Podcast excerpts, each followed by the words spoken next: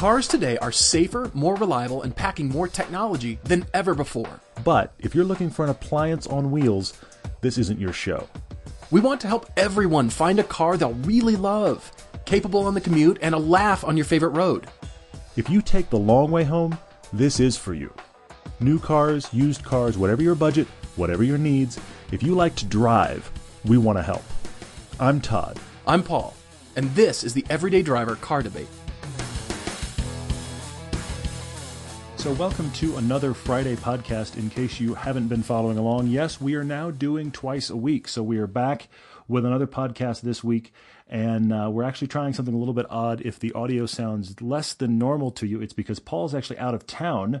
So, we've got kind of some backup recording gear in here, but we did want to do two podcasts with you this week. Uh, a few things to talk about. A car debate coming up from Ralph in in DC. He and his wife are looking for a kind of nicer, more fun car. They've got a Mazda 3 they really like, and they're looking for something more fun at about 30 grand. That'll be pretty cool because uh, I've actually got recommendations for them I've never done before. No kidding. All right, I'm excited Yeah, to hear that. Stuff, stuff I've never mentioned, and I've read his description, and I went, "Oh, here's what you need." So I'm, I'm looking forward to that. Good. But uh, what's uh, what's on your brain? Well, I actually was noticing uh, we're going to be doing some Facebook comments and responding to your questions. But if you haven't seen, Todd posted a tease of the Mustang GT350 online, Mm-hmm. so you could hear the audio engine of that car. That is just, just a reminder of that. I was watching it today and just getting reminded, and I was getting goosebumps. Pretty awesome. So It's I it's a love fun piece. Put that up there. That was awesome. It's a it's a fun piece, and yeah, it's just I'm excited to share it, and I really we're taking this extra week of just getting the edit done right, and it's going to be probably about 18, 20 minutes, which is pretty cool for those two cars. So Yeah. look for that coming coming this next Thursday. Well, like Todd said, yeah, I'm out of town, so I hope the audio's okay. Apologies for that, but otherwise, uh, thank you guys for listening. We're excited to be doing dual podcasts per week, and uh, I just wanted to start out briefly with the Beijing Auto Show that is going on this week for 2016, and a few notables that have come out of that. But something that I'm noticing as a trend over the years, it just seems increasingly auto manufacturers not only are debuting new models. But the models they're debuting are specific for the Chinese market, and even more Yeah. importantly, they're long wheelbase models. And so I, I think I've heard stories about how you know there's a lot of chauffeuring that goes on in China. But I thought if there's any listeners out there that know f- for sure and with certainty about why China and the cars that are introduced there are definitely more of the longer wheelbase. For example, the the A4L, a model the rest of the world will never see or get. Yeah, we're never going to get it. They do it with the three series and a bunch of things. Yeah, there's just a lot of you know maybe it's government officials. Uh, I know Uber, you know, is very much you know a big deal there, as is all the rental agencies, all the the, the large rental agencies. They can say instead of renting a car, why don't you get chauffeured around? So I find that really interesting. That uh, just that car market is generating new models. I mean, the Porsche Panamera, that long one from a few years back, they couldn't The give 'em executive, away. yeah. the executive, The they couldn't- executive class, couldn't yeah. give them away in the United States, but they're hotcakes in China apparently. So I, I, I find that pretty interesting. Well, remember we had that one guy, I think it was Malaysia, that wrote in, and he was talking about how he had to have a car that would be good enough to get chauffeured in during the week because that was kind of the cultural perception, and then he wanted it still be fun for him to drive other times on the weekends. And we were sitting here going, "Wait, what now?" Yeah, but, so, right. so definitely there's a, there's a cultural reality there of uh, you just kind of get chauffeured, and so as a result, you know, you want to have the long wheelbase. And what I think is funny is there's some cars, you know, you, you I don't know, we're we're just so conditioned to the really expensive cars being long wheelbase, and here's just kind of average four doors. Right. But now with more legroom, you know, which is is really fascinating. And yeah, they're only for China. That just shows you how much that market is shaping the car market along with everything else. Yeah, it Pretty really fascinating. is. It really is. There is one notable that has come out. It's from Porsche. Of course, anything from Porsche definitely piques my interest. They've introduced the new 718 Cayman Turbo. And Yes, they uh, have. That's that's come out there in some new colorways, and of course, everybody is eagerly awaiting the engine sound. So I find that you know, okay, yeah, new Cayman. How's the new four banger sound? That's what everybody Yeah. is concerned with, and apparently it sounds pretty good. I actually uh, listened to it on the Porsche website. Of course, I did.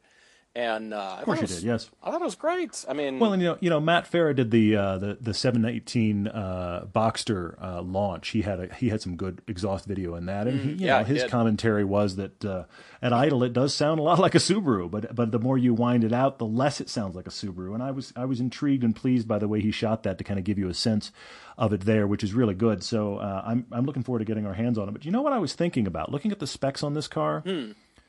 You know, we, we always we, we love to do our generational thing. It's just a thing we like to do. Oh, and you know what I was really pondering is how much it'd be interesting to get these generations together. With the new 718, we get our hands on that. It'd be cool to get that first gen Cayman like you had, and then the second gen. But probably the one to get out of that lineup is the GTS because this this 718 is like 350 horsepower, and the GTS naturally aspirated is like 340. So that's an interesting comparo. I feel like to yeah, put them on camera be, together. That could be really cool. And and then of course now we're talking about the four cylinder versus the naturally aspirated six, and Exactly, you know which exactly. engine sounds better and which do you like, and you know are sixes are those flat sixes that are non-turboed are those going to be beloved by Porsche collectors? Is it going to make the price go up, the value go up? I, I don't know. I, I really don't. Well, yeah, I mean, Um, you're starting to ask the, you're starting to ask the old air cooled, water cooled question. I mean, is it going to do that? Who knows? Who knows? yeah, knows? and now we But switched to think- turbos for Exactly. You know, 911 turbos. I just I just think that the spec, uh, just the, the, the on paper spec, will be fascinating enough. I mean, it's close enough that it'll be a fascinating thing to put them together. And also, of course, you know, the turbo is going to have a completely different torque curve than that GTS naturally aspirated. So I think that'd be that'd be cool. That'd That would be really cool. interesting. That would be cool. Uh, yeah, I even like the colors on these new cars. Of course, I mean, yeah, it's pretty nice looking stuff. So, uh, Yeah, if you ever wanted matte blue, there you go. Porsche's brought it to you. But then the other big news going on this week that's got me thinking about just just I'm going back to the word, just the proclivity of this around the industry, and that is you heard the news from Mitsubishi this week. oh yeah, we okay, but while while the Volkswagen thing is finally this is you know the Volkswagen thing has gotten to okay, mea culpa. Here's what we have to pay now. We're going to start doing the recalls, and in the midst of that, Mitsubishi raises their hand and goes, um, I'm sorry, we've been doing that for the last 25 years. 25 years. Their K cars in Japan have been mislabeled for their MPG. And I don't know if you remember, but a few years back, you know, Hyundai got slapped on the wrist for doing that exact same thing with cars in the US. Course, lawsuits abound. Meanwhile, Mitsubishi North America is distancing themselves from the problem as much as they can and going, not cars sold here, not cars sold here. But I'm just thinking about these massive perception shifting recalls. You know, you have Toyota with acceleration, you have GM with the um, ignition thing, uh, Volkswagen and the diesel scandal, and now Mitsubishi as well. I mean, the I- Volkswagen you know- scandal went on for a while. We we still don't know exactly when that started. When did that all start? But for 25 years, and they Mm-hmm. never raised their hand, and now they're barely a presence in the U.S. market. Definitely Yeah, more worldwide. Certainly more in South America. Definitely in Europe, and certainly in in the Asian countries. But as I joked about on our you know the last Evo review that we did. Nobody says, "Hey kids, let's go to the Mitsubishi dealer and go have some fun right. driving." No, that just won't Yeah. ever happen. You're- and now with you're right. this, there's no reason for anybody to consider Mitsubishi if this is the lack of trust that they are building or not building with their customers. Well, I can't believe they're that. they're well, but you know, you're talking about a company that has become an incredibly niche player in this market, and now that they have this this uh, reputation problem in the midst. You know what? Actually, in contrast, now that we're talking about niche players, this is the thing, honestly, that Tesla is doing ma- magnificently well, Hmm. because you know, well, because all of these. I mean, look. Si- side note with the exception of the Volkswagen scandal, a lot of this stuff is watch Fight Club. I hate to hate to go seem like I'm going off into the weeds, but the interesting thing about Fight Club and the car industry is a discussion of why recalls happen. And it's the amount of time something has happened until it starts to make marketing sense and financial sense that we have to recall this car. It's terrible, but at the same time there's a real business case going on. In the case of these emission things though, especially in the case of Volkswagen, they have flat out lied on purpose. Mm-hmm. It's not a we've discovered a problem and we're trying to decide the financial realities and the business realities of solving it. That's different. I mean, it's not good. Please don't get me wrong, but it's definitely different than we are proactively lying to you. I mean, the Volkswagen thing is even more insidious because not only are we lying about the way the miles per gallon are, but we're then telling you it's clean on top of it, which is shocking to me. But in, sp- in spite of that, Tesla, even though right now they are under a lot of fire from a lot of corners, us included, Sure, for you know for their kind of reliability or the beta test sense and all that kind of thing. In spite of that, they are and always have been killing themselves to make sure that their buyers know you call us, you have an issue, we are on it right away, this minute, no questions asked, we're solving it for you. And that is that has ingrained people with such a love for that product and as the when the three comes out and they become a true, much more mass market thing, I don't think financially they'll be able to maintain that kind of customer service. So I just don't think numbers wise they'll be able to. So what does that do to it? But right now they are rock stars in this arena, They while are, Mitsubishi kind of dies a quiet death in numbers, and then on top of that goes, by the way, we lied too, which is just a terrible double blow. Well, as we've talked about, Tesla has generated this public response in that the, if they find a problem, yes, they're they're right on top of it, ready to fix it. But they're getting a hall pass from the majority of buyers and the rest of the public because we all know they're beta testing their cars. They're using us. They're using the Yeah. owners to beta test their cars and find these problems and they say and because of that, because of that response, everybody's given them, you know what? They're they're going to fix it. Don't worry. Now, if that happened to your brand new BMW or your new Mercedes or whatever that was, everybody would be furious. A new Lexus, Yeah. that'd be unthinkable.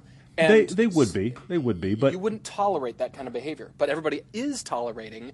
It's sort of like that, uh, you know, what they say about supercars. You're sort of willing to tolerate the fact that your your feet are off to one side, or it's hard to get in Mm-hmm. because you have of. one, yeah, because yeah, yeah, the old one. '80s supercar problem. Yeah. Same with yeah. Tesla. Well, I've got a Tesla, and you know what? They're on it. They're going to take care of me. I'm not mad. I'll just deal with it, and but know, you know to their to to their to their credit because they are working so hard to to give that direct customer service that is making people love them and I get that. Mm-hmm. I don't know that it's maintainable, but I get it. But I do think it's an interesting contrast now that this Mitsubishi thing has come out. I mean, another one of these automakers that has just gone, "Oh yeah, by the way, we're lying." uh, it's interesting to, to to see the contrast there in customer service, but you're also talking about volume versus not. There's so many variables here. It's, yeah. it's fascinating. But that is just not taking your money. well, We're just well for but for a company that that whose presence is already dying in this country, that is a, a, a knockout blow. I feel like that's just bad bad news. But so that's happening. We should probably do we should probably do a car debate uh, while we mourn the death of. I mean, as you said, the Evo is already going, and so what else are we worried about in that lineup? I hate to say Well, it, but it's, it's true. just it's sad to think that you know this beloved company that makes one of our most favorite fun cars, Yeah. the Mitsubishi Yeah. Mm-hmm. Evo 10, not to mention all the prior generations of the Evo, they're mm-hmm. doing this. It's it's hard Yeah. to swallow that to think, yeah, that is a benchmark car, and they're not continuing it, and here they are lying to us as well. That's frustrating. Yeah. That's hard to swallow. Yeah. Um, Yeah, it is. But well, especially considering what they're lying about is efficiency, which is where they've pushed their lineup anyway. right. Um, you know, Right. and so they're lying about the efficiency. Again, this, these are K cars. These are Japanese cars. The, the shock, the biggest shocking part about this news is not that they did it. Honestly, it's the fact that it's been for the last twenty five years. so long. That's the Yep. thing that boggles my mind yeah. because you know how long have people really been shopping MPG? Seriously, now granted the K car market is different, but 25 different years there, is forever. But yeah, all right. So let's talk about Ralph in DC. He is writing to us. Uh, thanks for writing in, Ralph. You, you say your wife, it's you and your wife, and you're shopping for an additional car. You have a 2008 Mazda 3 you both really, really like. Uh, you don't drive much. She commutes every day. So you're thinking about getting another car. You have about 30 grand to spend. You've looked around. You really tried to get her to say, let's get a Porsche Cayman because she's pretty open, except she is insisting it have some kind of back seats.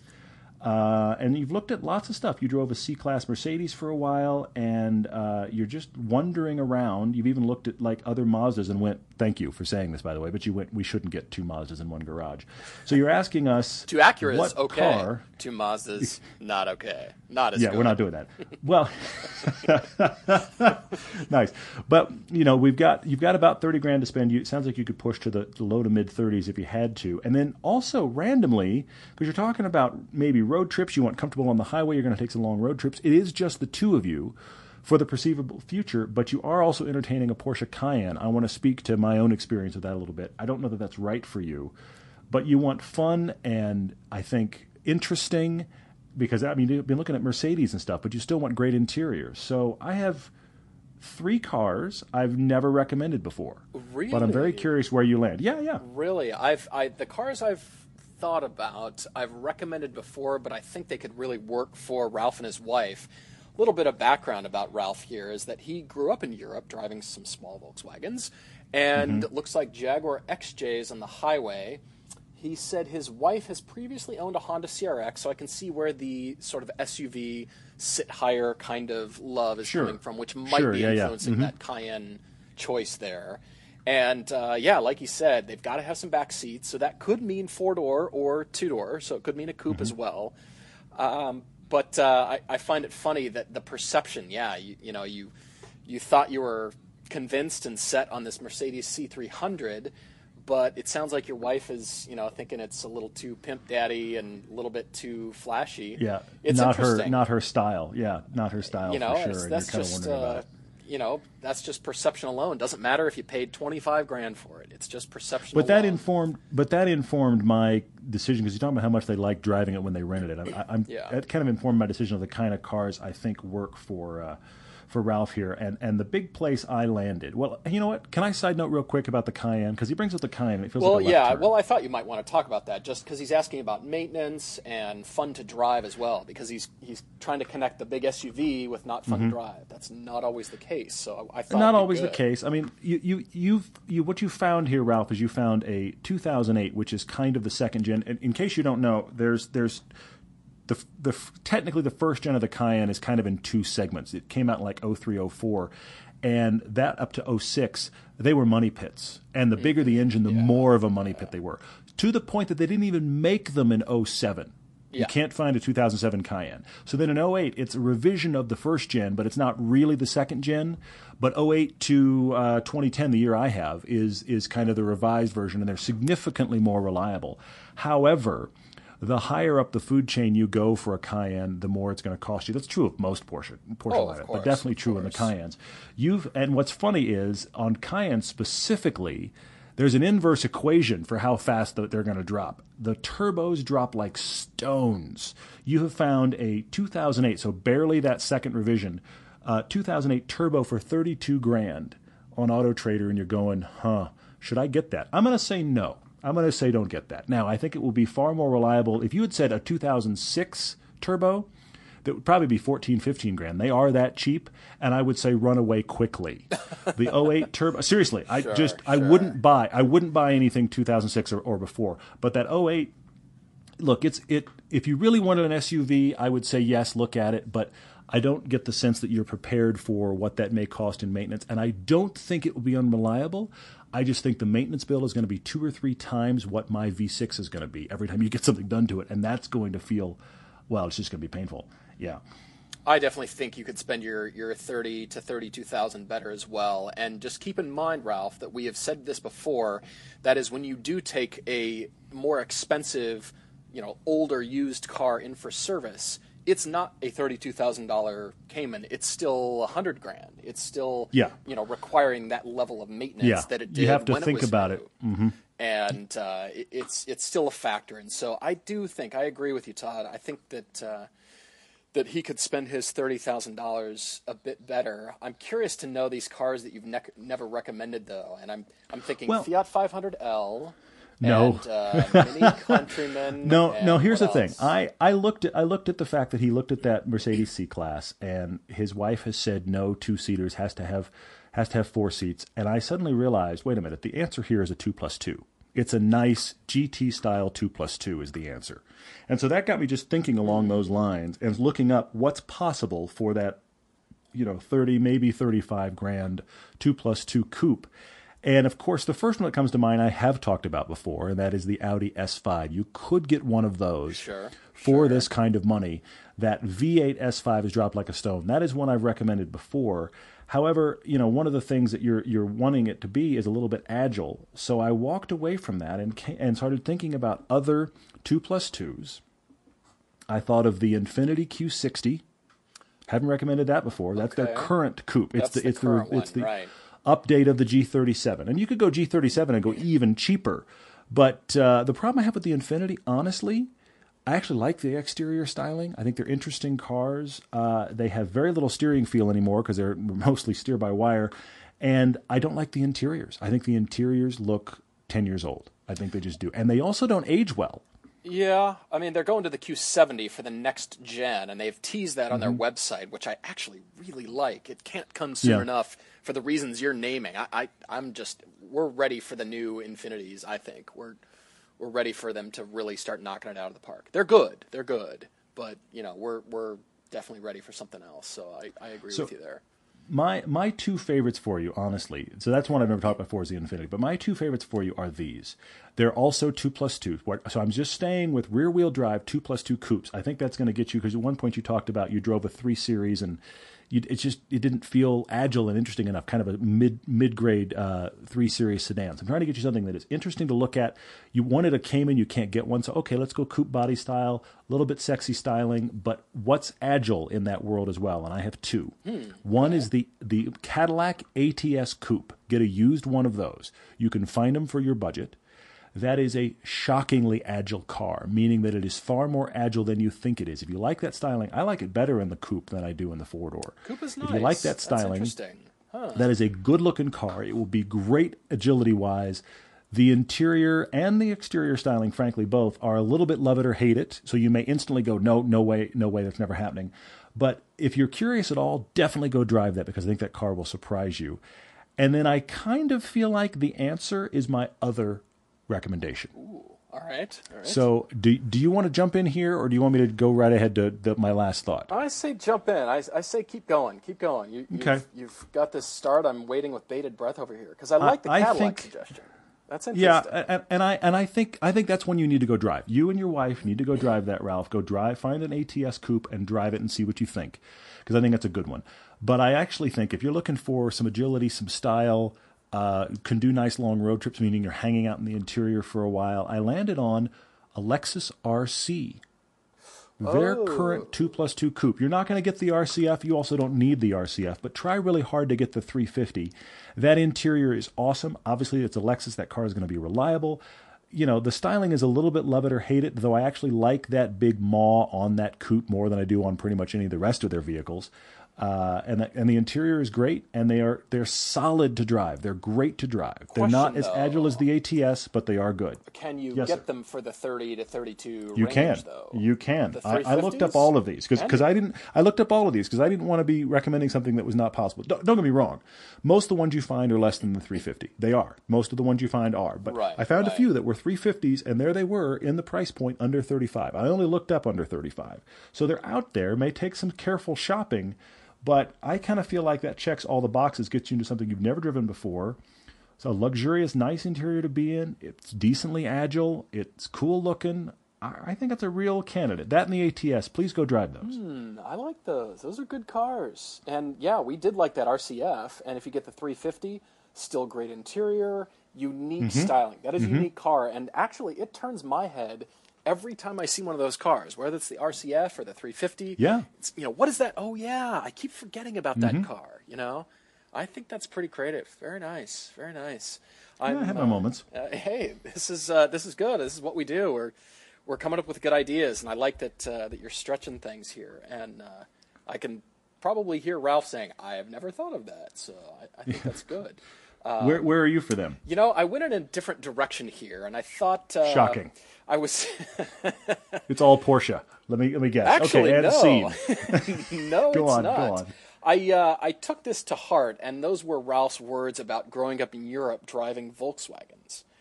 Okay. And I thought of two, actually. I mean, surprise, you had the longer list this time around, which is pretty funny. But I Yeah, thought of two, most time. One of which is uh, also a Lexus. That is the IS250, which is a solid car. And I thought from a handling perspective, yes, it's four doors. That's fine. But from a handling perspective, go watch the review that we did of that against the ATS as well. And we came away Yeah, really yeah. liking that car. And the 250 is probably more within the budget range. If you could get the 350, great. But that that 250, that car itself and the chassis itself really impressed both of us. And we, mm-hmm. we really did like it. But then I thought, all right, I'm trying to take this Volkswagen thing to heart. I'm wondering if it can sort of pull on those heartstrings. This is a coupe shape, and I have recommended it, but it's been a while Okay. and that is the Volkswagen CC. This is the more Sure, stylish okay. sedan. It's it's All right. more of a coupe derivation, So think of it as the really more sexy, good-looking kind of Volkswagen CC. and I will say, you know, looking at the website here, they start at 34. And Yeah. even though these cars, the diesels, have been dirty, this does not mean Volkswagens are bad cars to own, buy, or run or love for a long time. They're Fair, actually fair. excellent, excellent cars. And the engineering is is maybe what what you're feeling that you know the, the German engineering and what you're looking for Hmm. in that Porsche Cayenne, and it might give you that that feeling that you're looking for. And I thought that might be an interesting candidate. Again, four doors. It's got the back seat. And Definitely you're, more you're taking him back practical to his roots a bit. I see that. A little Yeah, bit, I and, see and that. definitely leaning more towards the practical side. I would say both the Cadillac and the, and that Lexus RC would drive far better. Maybe not far, but you know we're talking about. I a- think they would. I think they'd be more agile and interesting to drive. turbo. I do. I do think so. But, but it's still interesting. I, I see where you are. This is a yeah, just a bit of a different consideration, just in keeping with, um, you know, not trying to go quite as flashy, and that was Mm-hmm. in my thoughts as well. And I thought Volkswagen not as flashy, still stylish, still solid, and even Yeah. new. They're almost offering free money. I mean, from a brand new car perspective here. Nationwide in the U.S., they're offering 0.9% APR for 72 months, which is almost that's- free money. Not That's it's almost free money. You it's not quite, but it's close. Yeah, you're right. not Good to point. say, uh, you know, you should get a new car because of depreciation, but maybe you find a year or two old one for thirty grand. But on this show, we like to just say get a car. So yeah, I take your point. Yeah. um, I think those are intriguing. I, I really do. Yeah, I just I see think where it you could are. be not the flashy Mercedes, but still comfortable and nice, and it might pull all those, you know, the feelings that, that you like and enjoy about the Mercedes into Mm-hmm. uh, into this for a lot less money, and it's a brand new car rather than a, you know, 08, That's what eight, nine years old now. yeah. And yeah. Yeah. Uh, you know, I'm I'm just thinking get something newer, so you've got all the more comfort, convenience kind of things. Sure. But uh, interesting. That, that's it's always divergent. It's always fun to hear. And by the way, You- we don't tell each other, so it's always a Yeah, surprise. you, you and I, you and I, so rarely wind up on the same So page, and funny. we typically are, are on different categories from each other. But anyway, so there's some interesting stuff to drive, Ralph. Let Mm-hmm. us know what you're thinking about driving. Actually, speaking by people driving things, we had uh, Julius. You may have remembered hearing him. That was the college debate, co- the college car debate a few uh, episodes back. He had 80 grand to spend, just finishing college, had 80 grand to spend, had driven almost nothing, and instead of recommending a car, we recommended that Julius go drive many, many, many, many many things. And to his credit, he's written us back since and been like, "You're right, I should." And he started lining them up and figuring out ways to get into cars and drive them. So Julius, hats off to you, man. I applaud you for doing that. I think that's going to so inform what you should get next. So I'm glad you're doing that. Yeah, good, good. Uh, he responded to the homework assignment, so I'm glad he's in the midst of that, and we will keep everybody updated with what he discovers. It could be really interesting, could be very informative for us and him. So I, I think that's Yeah. pretty fun. So as usual, we did post on Facebook. We're trying to do that right before we do these podcasts, and again, the podcast is twice a week. By the way, I'm going to take this opportunity to say, please rate and share and review this podcast. It is now also on Google Play. I can see the analytics. You're now listening to it on Google Play. You can find it on Stitcher if you're on Android. That one works really well as well. And of course, if you're on iTunes, please rate and review. We are continually, steadily growing. And of course, now two times a week, your reviews there are helping us. So uh, please do that and pass it on to others. But we are trying to say, hey, we're about to record. What questions do you have? So we can send the, spend the back half of the podcast on questions. And I've got three here that showed up on Facebook tonight that are pretty cool. Uh, You want me to run through them, or did you find any others? I'm I'm looking just about every one here is so good and so creative. It's it's I want to get to them all.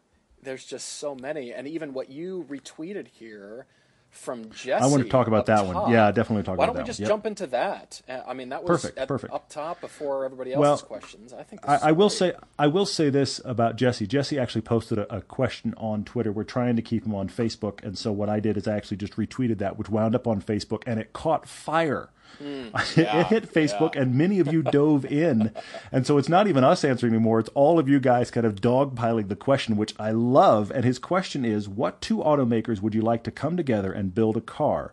For example, Toyota and Subaru together built the FRS BRZ. Fantastic question. I have hmm. one that I haven't seen anybody else say, and there are so many recommendations, but it's a great question. There's a lot of them on here, and I'll just read you a few. Uh, a lot of people are saying they're liking what uh, Evan, liking what Fiat and Mazda have done with the 124. I'm Mm-hmm. actually intrigued more about that car than I'm than I am about the ND MX5. I really like Hmm. the styling better. I'm wondering what they're doing to to change any little thing about that car. I'm actually more intrigued by that car than than anything else. I'm curious about it. I, I, I'm, they're gonna have to go a ways to bring me around on it, but I'm at least curious. Yeah, yeah. I think you're less curious than I am, but uh, Oh, by far, by funny. far. I, I'm, I'm curious from kind of a what is that thing kind of perspective, but I'm, but I want to drive it, and we'll see where it winds up. Maybe they'll surprise me because you know that that little that little turbo uh, four cylinder they put in a lot of other stuff like the Abarth. That's a that's a fun engine. So it'll be interesting to see that world blended for sure. I just I I'm not I'm not on board yet, but I am curious. Uh, Anthony here says GM and Alfa Romeo, so he's calling out American engineering with Italian sculpture, Italian design Mm-hmm. wrapped around it back in the coach building days, which is good. That hasn't been done for a long, long time. It's been successful in some instances, but many times not so much. But uh, Yeah. I, I see where Yeah. you're going. Uh, who else here? Somebody else had uh, something interesting. Mazda and Honda, yes. Mm-hmm. I, I would pile onto that and just say Honda. Let's. What about the next generation S2000? Just Honda alone. Sure, sure. just You- yeah. they join don't us, need please. anybody Yeah, else. They've got that recipe. What would a brand new Honda S2000 be like? The power, it'd be turboed, better balance. I mean, you wouldn't Yeah. have to do very much and update the styling and hotcakes because of where we're going as an autonomous driving society versus what you know the enthusiasts. Yeah, it's it'd, it's be, it'd be nice. I don't. I think there's almost no chance, The but it'd be, Montagues would be and nice. the Capulets. It's it's us and them. It's it's Wow, wow! the drivers and the Look Ubers. at you, You know, Shakespeare. All of a sudden, what are we doing? Anyway, uh, wow! I I knew who knew that. Last You week we were joking. coming. We last week we were flirting with math. I mean, actually, not last week. Tuesday we were flirting with That's math on the podcast. Today we're flirting with literature. What is going on over here? I'm not sure. I anyway, school. Leave me well, alone. um, yeah, yeah, no kidding. I actually have one that nobody else mentioned. That uh, it struck me earlier, and I thought, wouldn't that be cool? all right. and that was a marriage between GM and Lotus. Lotus, the maker of mid engine cars with fantastic lightness and handling, merged with GM, who right now, let's be honest, is doing some amazing chassis tuning. They are, they're doing great chassis tuning, and then on top of that, they have their magnetic ride control, and on top of that, they have a slate of interesting engines. Hmm. What would that car be? Interesting. Lotus, Lotus. They had a they had a partnership with a bunch of different car companies throughout their history. I'm just I'm scanning. I'm looking things tons up right now. Tons. They did. They did like there was an Isuzu with handling by Lotus, you know, and then they, of course right That's now they're I'm kind of thinking partnered of. with. Right now they're kind of partnered with Toyota, you know, and that's where they're getting their engines sourced. But I just thought, you know, I, I look at the cars. Heck, I mentioned one already on the podcast tonight. The the ATS Coupe. That ATS. There's great chassis tuning in that ATS. There's incredible handling in that car, and yet you would never look at that car and think that is light and small. But that's all Lotus does. And they have great handling feel and they have just they're, they're fantastic at that driver interaction handling feel. What if you merged those brains with the guys doing great chassis tuning at GM? Magnetic ride control is great on everything, and the number one thing Lotus needs is good engines. Mm-hmm. Done. Yeah. Where is that mid-engine car and how do I get in line for it now? Well, essentially, that's how Lotus is operated. Is more of an engineering service firm, mm-hmm. and Many, many times. you know, Yep. mostly in the handling department, and that's what you know car companies would approach them for. Is is you know that's what the Isuzu Impulse was. This handling by Lotus. Let's bring that Yep. back. So funny. with So the funny. the mass you know production capabilities that GM has. I think that's pretty interesting. That's pretty cool. Yeah. I, I like this question. I, I think it's interesting. I, I yeah, keep them coming on that one for more creative uh, creative mashups there. Uh, Yeah, and I encourage you to hop on the Facebook page and just read through people's discussions about it because honestly, it's just caught fire. So Jesse, thanks for for the question on that. I have two others. Do you have any more you want to throw in? Uh, yeah, I was looking uh, here. One Carl asked about other podcasts. As a matter of fact, kind of taking a left turn away from cars. But my proclivities are leaning more towards the business side of things. I'm I'm just more into you know what's going on in tech and finance and business, and that's really my proclivity. Uh, along with you know Matt's podcast, which is great, and uh, you know Jalopnik and our, our friends on Hooniverse. Those guys all have. Uh, You mean you mean Autoblog, not Jalopnik, right? uh, well, yes. Sorry, Autoblog. Um, I, I, I kind of had a read your mind moment there. I, I follow you. Keep going. Thank you. Thank you. Um, you listen to a few occasionally. I mean, we're not avid, you know, all the time kinds of listeners. We're producing True. our own, of course. I mean, it, but, it, uh, it depends. It depends on. cool Uh. I go through. I go through fits and starts. I mean, I think like a lot of you, I have podcasts that pile up on my on my phone, and then I go through a bunch at once. Because I also listen to a lot of audiobooks. I'm a big fan of that. The writer in me kind of feeds that. Mm-hmm. Uh, listening to, to that It helps me, encourages me to write. I write write a lot of stuff that has nothing to do with cars. Always written fiction. But anyway, that's a side note. So I listen to uh, the business, which is an. Uh, um, a podcast about the, the film industry and some interesting interviews and a lot of news about the business. I listen to that. I always have. Uh, so it's just kind of pattern. There's a great comedy podcast that's only about two or three minutes that relates to Hollywood called uh, Martini Shot. I listen to that pretty regularly. So those are two non car ones. I do listen to Carolla now and then. I listen to Joe Rogan occasionally. Uh, Smoking Tire podcast pretty regularly. That's kind of on my list. Hooniverse works its way in there. Autoblog, a lot of the, the big names that Paul's already mentioned in cars. It really depends on I've got the time and hey, oh that one looks like a cool episode and I'll grab it. But uh, yeah, that's it. I'm kind of all over the place. Other than those two Hollywood ones, what I listen to really consistently, that and Matt's are probably my consistent ones. So, Yeah. yeah. There's been a few questions on here about uh, about my new car, and uh, I'll cover this in one shot. I, I can't ignore it. I can't can't avoid it here. And I had asked on last podcast just a few days ago about the best way you think should be revealed, because Todd and I obviously will be shooting the car, we'll be doing a video on it, the reveal, all that kind of stuff. But what's the best way? What do you prefer? I say keep writing in. We've been uh, getting uh, a few in here. Instagram uh, seems to be pretty popular, and I like Dave Rendon's uh, crack here. We shall have uh, have a go at what Paul's new car is. he thinks it starts with an E and ends with an A, and I'm Yeah. not going to comment. I I can't, uh, but I will say it is bought and paid for. The money changed hands today, as a matter of fact. You were, you were feeling the dent in your wallet. pretty uh, But, steamrolled you know. right now because I don't have Yeah, it and the money's gone. I'm, what Well, it's that joke that you always play on other people. Did you buy the car? Then you didn't get a good you deal. didn't get a Yeah. good deal. anyway.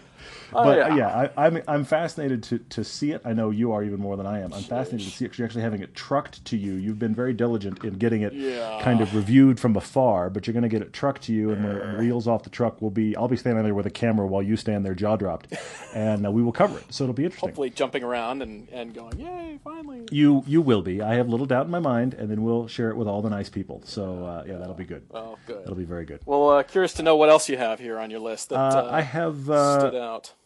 I have two others. I want to talk about Ryan. You wrote in real quick asking about an 86 944 that you found. Uh, you've been looking at sports cars for a while and you bumped into this one. It sounds like wasn't on your radar and went, huh, very clean, good records. You don't mention the mileage or the price in here, uh, but records since the car was new. And you're saying two questions. Will it hold its value and what should you look for and if this is a good buy? I will answer one part of that and duck the other. And what I mean by that is, do I think it'll hold its value? Yes, because I think the 944 is more the turbos than the naturally aspirated, but we've talked about it before. The rest of the Porsche lineup has climbed out of existence, out of out of reality. And so I think the 944s are going to start moving a little bit. Plus I think that era of cars is going to start moving a bit anyway. That's a guess, but I think it probably won't go down from where you're going to buy it. Hmm. Having said that, what should you look for? Well, probably lots of things, but I'm not going to pretend that I know. So, what you really need to do is find an independent Porsche mechanic, not that far from whoever's selling it, and get an independent Porsche mechanic to do a complete pre purchase inspection. Yep. And tell you not only the condition of the car, but Yep. okay, you, what other 944s have you gotten in here and what are their issues? That will completely inform your decision. Yep, it's a check to buy, and those are between thirty and hundred bucks, depending on what you want done. And Yeah. they're completely independent. They are just they're making the money, so they have no reason to lie to you, and and they're you're paid to say, you know, what will this car need? What kind of maintenance has it had done? Of course, you know, open the doors, look at the door jambs. Has the car been repainted? You know, little things like that. Use your eyeballs. Sure, Walk around the car, sure. look at the tires. Look at when the tires were made. You know, hopefully they're not Yeah. still Yeah, yeah, yeah. 1986 tires on the car, but no, I doubt it. All bad. Um, but it sounds sounds like a beaut, and uh, you know if it's got all the records, low miles, and yeah, from a you know non-turbo perspective, I continually have friends saying I think 944 is the way to go if you're looking for a you know a car to buy and hang on to. I don't know that. Who knows? But, well, but it's certainly the last. It's certainly the last deal in classic Porsches. It's kind of the last deal that's left of it. Short, short of the 914. It's short of the short of the 914. It's the last Yeah, deal right. that's out there. But it but Right. it is a, a much loved car. It's just kind of it remains the kind of much loved undiscovered Porsche, and that really isn't something that exists anywhere else in the lineup. If that's interesting to you. right, right. Um, anyway, yeah, I think uh, definitely worth investigating. Yeah, it, very much so. Tell us what you find on it, Ryan. Uh, but I think that inspection is key. I've got one last one. Do you have any others? Uh, there's a few that stood out. It's hard, like I said. I wanna, I wanna answer them all. Um, but we can't. There's there's not there's not enough just- time in the day. there's just, not, there's just. So thank you for the questions. We won't cover them all. I want to cover this last one, and then uh, we may wrap it up. But um, Casey wrote in, and he said, "Okay, what do you guys think is the best bang for buck when it comes for a used sports car?" So he's looking at performance, and I also am kind of reading in here that you're looking for like very focused performance and maybe even just sheer power. You're you have a friend that argues that the best bang for buck right now in used cars is the C6 Z06, which is running around 30 grand, uh, 30 35, which is a lot of car That's for hard that to kind beat. of money. That's hard to beat it is. right there. And then you're arguing the uh, the 05 Lotus Elise, which I've joked was 30 grand 10 years ago, is still 30 grand. uh, so uh, yeah, that that's a good one. I have two others I thought of though. Okay, curious to hear. Uh, I was going really cheap and found and I thought of two that I always think of as you can't believe how much performance you get for your dollar. One is that mid 2000s Pontiac GTO. Oh yeah, yeah. I was trying to. guess what 400 you were horsepower. Funny. 400 horsepower, six speed. Okay, you can get them for 10 to 15 grand.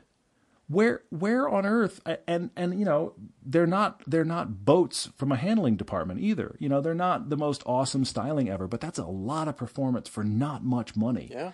And you know the reliable, interesting, not common. I think that's one. And then the obvious one for me, I have to say it, is the Boxster. You can get a boxer for 15 grand. Yeah. Yeah. I mean, if you're really going, I have 15 grand to spend. Do I get a Miata? You have to go. Should you get a Boxster? I mean, I know that there are those of you that are already saying, "Stop talking about Porsche." What about the maintenance? But I will say back to you, as somebody that now is having to deal with that. yeah. Anyway, um, you can get the maintenance done for half of what the dealer wants to charge you if you go to an independent guy. Right, And right. typically those Porsches are they are reliable. It's just you have to do the maintenance. So it's not like you're gonna have random things pop up. You just have to get them maintained. So okay, that's kind of any car. Uh, so I the Boxster is I mean, come on, a fifteen thousand dollar Boxster. How much was that car new? Oh, yeah. And I'm talking even second gen. You can find 05s. That's second gen. You can find 05s for that. Yeah, I wouldn't go quite back to first gen, but uh, I take your point. I was going to say 996 the you know the model that really hasn't popped yet. Oh, in sure. Terms of Yeah, yeah, know, yeah. It's really skyrocketing, and why are these cars so expensive and blah? Yes, it's German car, German maintenance, all that kind of stuff. But you know, I I still think there's some value to be had there, and you know whether or not you like the the styling, you know, personal, but still, what a value! What you know, what performance? Mm-hmm. Well, you just you just reminded me of the fact that you know, well, you know, the the E90 series M3 is in this category too. I mean, those are those have come down a ton. There's a lot of performance and a lot of versatility in those cars. And then you're reminding me about uh, you know Gavin who shoots for us. His dad just bought a 996 turbo. That is a lot of car for mid 30s. Yeah. for mid 30s. That's that's a steal Yeah. as far as performance is concerned because every other 911 has gone off into the stratosphere of craziness price wise. Yep. And here's the 996, the unloved model, in turbo form, all wheel drive turbo. My God, that's a fast car. My that's incredible performance there. Yeah, and uh, Casey, back to your point here. Corvettes have always been about bang for the buck, even brand new. That's the whole point That's a of good point. Yeah, that's fair. Th- that's fair. Cor- Corvettes, Corvettes. Uh, Yeah, I'm with you. uh, that's been the whole point of these cars since the inception. So when they start to come down used, I I agree. I think it's hard to beat a Z06, but ultimately I'll say just American muscle in general, because Hmm. new they're still not that bad. But then used Mustangs, Challengers, Camaros, all of that stuff. I mean Camaros, I think an SS or something in that range. Um, even if Yeah, uh, a. ZL1, we've been impressed with that car a lot, and they're still Definitely. you know, not not mid 30s, not low 30s necessarily, but for the performance you're getting, it's a newer car. I think American Muscle is still where it's at. It's You know, it's hard to beat what that. strikes me. Yeah, you're right. What strikes me as you mentioned that Hmm. is when the Hellcats of the world are used and come down to 30 grand, we all need to get in a bunker. Because ser- seriously, because people are going to buy those cars and have no business driving those cars, but they're going to be affordable. Hey, I've got 30 grand. I'm going to buy a Hellcat. Please Right, don't. Right. You're going to wind up, you know, backwards taking out half of traffic. You know, It's, it's, interesting It's all bad. when they're you know Yeah, that- 50,000, 60,000 miles on them, and they're really actually quite affordable. Yeesh. Yeah. Well, I mean, you know, how many times do we do we have on the podcast? Hey guys, I'm buying my first or second car, and I have 25 grand to spend. When that budget aligns with I could get a Hellcat. Hellcat? Ser- seriously, it's going to be oh, like take cover time. It's going to be take cover. I'm telling you. Anyway, That's funny. I just I'm worried about that because I'm thinking, yeah, the Chevy SS, the Hellcat, the SRT8s. Suddenly they're Well- affordable, like really affordable, and they're Yeah, I reliable. mean, Exactly. And I, you know, I just mentioned I just mentioned that GTO because 400 horsepower is a lot of horsepower. It is a lot of horsepower. I mean, that's the thing about it. We in the horsepower war going on, we now are looking down at 400 horsepower like it's only got 400 horsepower. yeah, right. That's a lot. That's That's a a, lot in most cars. It is a that is more than most people will ever need is 400 horsepower. Uh, beyond that, don't get me wrong, fun, but more than most people will ever need. I mean, those those two Mustangs that were releasing that video in a week, right? Right, The right. Boss has 444, and the GT 350 has 530. You sent me that link for the GT350, that black one on Auto Trader that's mm-hmm. brand new, and it was what forty-eight thousand dollars. 48 grand. Brand brand new. new. So there you Yeah, go. Even absolutely. brand new, the the unobtainable cars, they're still to be found for a deal. Forty-eight thousand is not cheap, but No. that's a smoking. But the performance for that is is shocking, and then you know take fifteen grand off of that as it depreciates, and that's Oh, just man. an incredible car. We're at we're at a zenith in, in many ways as far as thinking. performance cars. Huh. Yeah, it's yeah. This is a this is a black hole. Thanks for thanks for starting us down it, Casey. But uh, anyway, uh, thank you guys for listening to this second podcast of the week. We're going to keep trying to do these two a week, Tuesdays and Fridays. We will be posting Facebook questions. Thank you for writing in. And guess what? We do video Thursdays as fast as we can. Again, next week is going to be the uh, the Mustangs that uh, Boss 302 and Yeah, the GT cool. 350. So hang on for that. And we're planning this year's feature film and a couple of behind the scenes things we're going to get to announce in about a week or so. So we're very excited about that new stuff as well. Thank you guys for listening and watching. As always, uh, yeah, we value your comments and your opinions and your your comments uh, all over the the YouTube videos as well. So keep that coming. Mm-hmm. If you noticed, we're up to almost four hundred thousand views on that Tesla Model X piece. Have you noticed I this? have noticed. That I is have noticed that. pretty Yeah. amazing. People are very intrigued with that car, and I'm starting to see them Well, here and so- in LA. Yeah, so few people have driven them, you know, very much. So uh, that's one of the reasons that that's helped us, which is pretty cool. Yeah. Pretty interesting. Well, in the meantime, till next week, thank you guys for listening, for watching, and we'll talk to you then.